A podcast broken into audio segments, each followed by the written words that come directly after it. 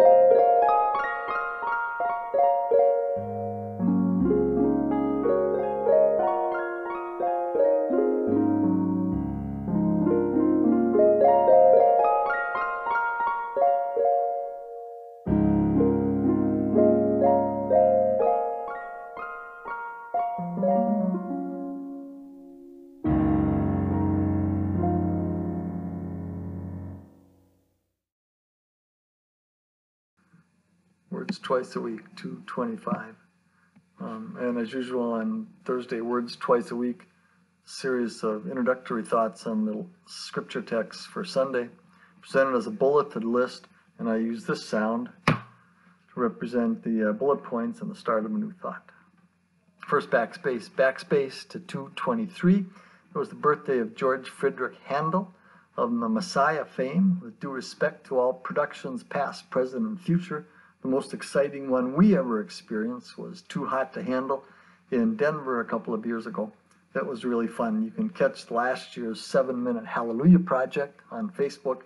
There's a link on the website. Or you could order a full length CD from earlier years, or I suppose if you search around, you can probably find it on YouTube, like just about anything else these days.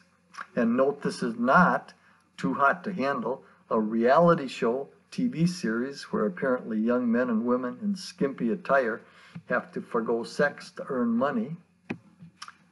Nor is it uh, She's Too Hot to Handle, a 1977 sexy adventure film has international hit lady Caffaro involved in James Bondish escapades in Manila.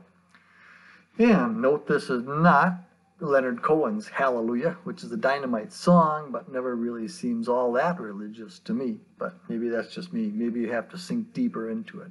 Anyway, Hallelujah for Handel, for the Messiah, and lots more. Then this week's challenge write a short fiction, 280 characters or less of the gospel story. Here's what I got. Uh, we were drifting along, power running roughshod over truth the lamp of justice flickering, kindness getting lost in self interest, humility overshadowed by bluster, in short, temperature dropping, wind rising, darkness falling. We were heading for Texas. Love came knocking. Mm, I still suspect you could do better than that one. So, and finally, then, here are some thoughts on some of the lectionary texts for this Sunday Genesis 17, 1 to 7, 15 to 16.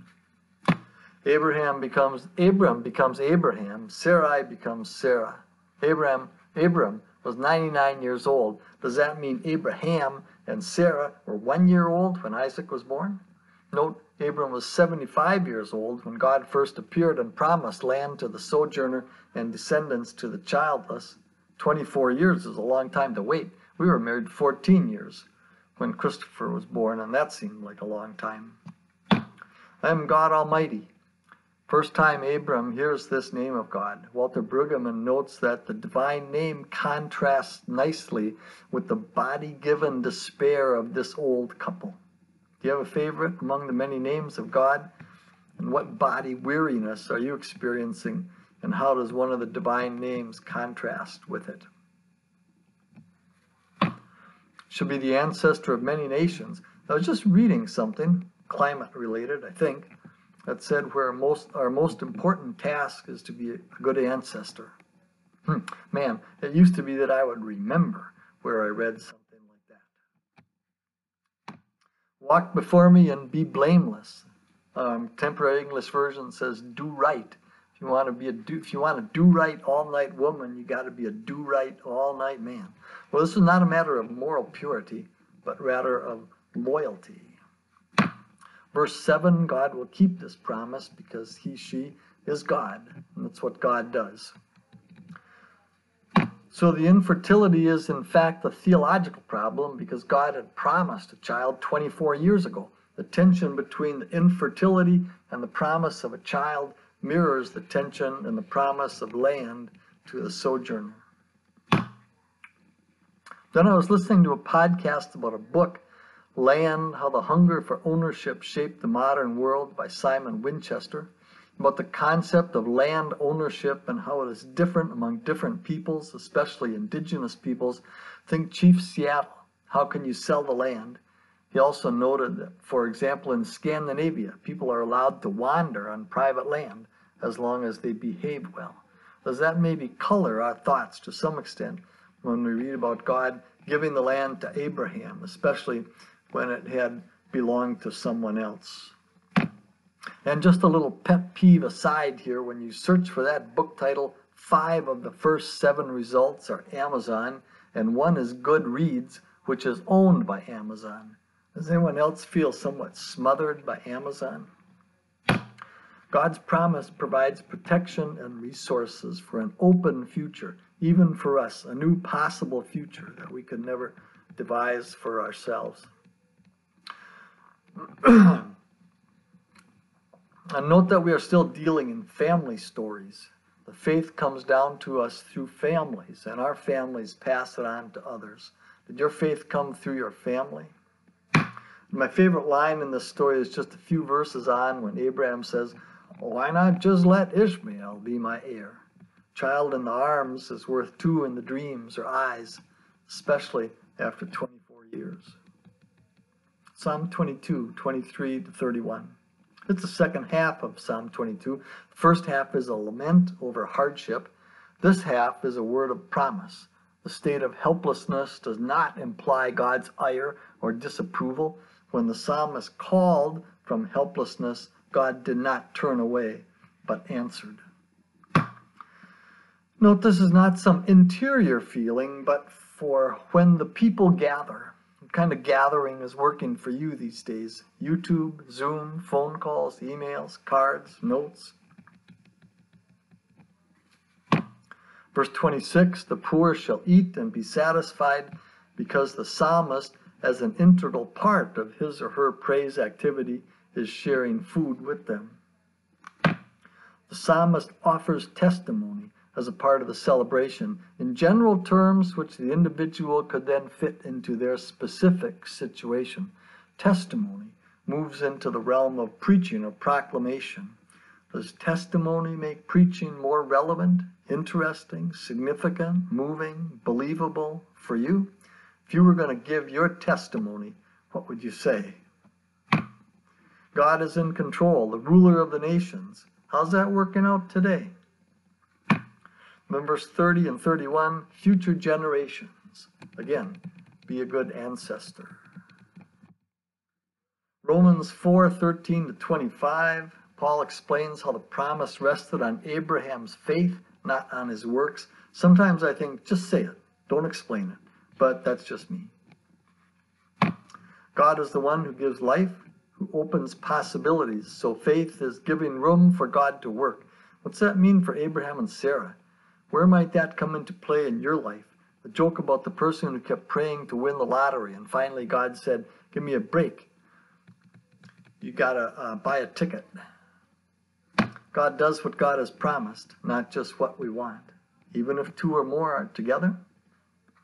This all has to do with God who raised Jesus from the dead. So Abraham is not a hero. Well, he is, but that's not what this is about. For believing, which would be works, God is the hero for doing, so Abraham can believe. Like I say, sometimes I just believe it, Don't try to understand it. Mark 8, 31, 38, first of three passion predictions in the gospel, each of which is followed by a story showing that the disciples aren't really getting it. Going back a few verses, Peter proclaims, You are the Messiah, and Jesus corrects, Don't tell anyone. Now Jesus proclaims, teaches what being the Messiah means, and Peter corrects, This shall not happen to you. And then Jesus corrects, Get behind me, Satan. Note this was not speaking in stories or parables. He said this openly. Jesus began to teach them. So this is something they have not heard before they are unprepared to hear. Get behind me, Satan. Well, obviously, the Satan part is bad. To get behind me, Jesus called them by saying, Come behind me, and is about to say to the crowd, Those who would come behind me. So, how does that sound to you? Go away or get in line? Setting the mind on human things or divine things, how do you tell them apart? Or thinking like God versus thinking like humans. How do you think like God? Pick up your cross and follow. If you try to save your life, yourself, your soul, you will lose. What could you give to get back your soul? Powerful, if familiar words. Don't be ashamed of me. Be loyal. And this from Fred Craddock, the rather elaborate reference to suffering, rejection, and death, in contrast to the very brief mention of resurrection, is significant. Same proportion holds at the end of this gospel. Clearly, Mark does not want his church to use Easter to escape Lent and Good Friday. Then, at the heart of the Passion prediction is rejection by the religious establishment, both lay and clergy. That must have been the sharpest pain of all. Whether the cross bearing Christ still suffers such a fate is a judgment each one has to make. One popular preacher recently explained his approach by saying, you cannot succeed preaching the cross. People do not want to hear that. They already have enough problems. No wonder he is popular. Passage included both private to the twelve, instruction, and public to the crowd. Suffering and sacrifice are not just terms, items of first century history, but are inherent in the gospel. That's what I got for now.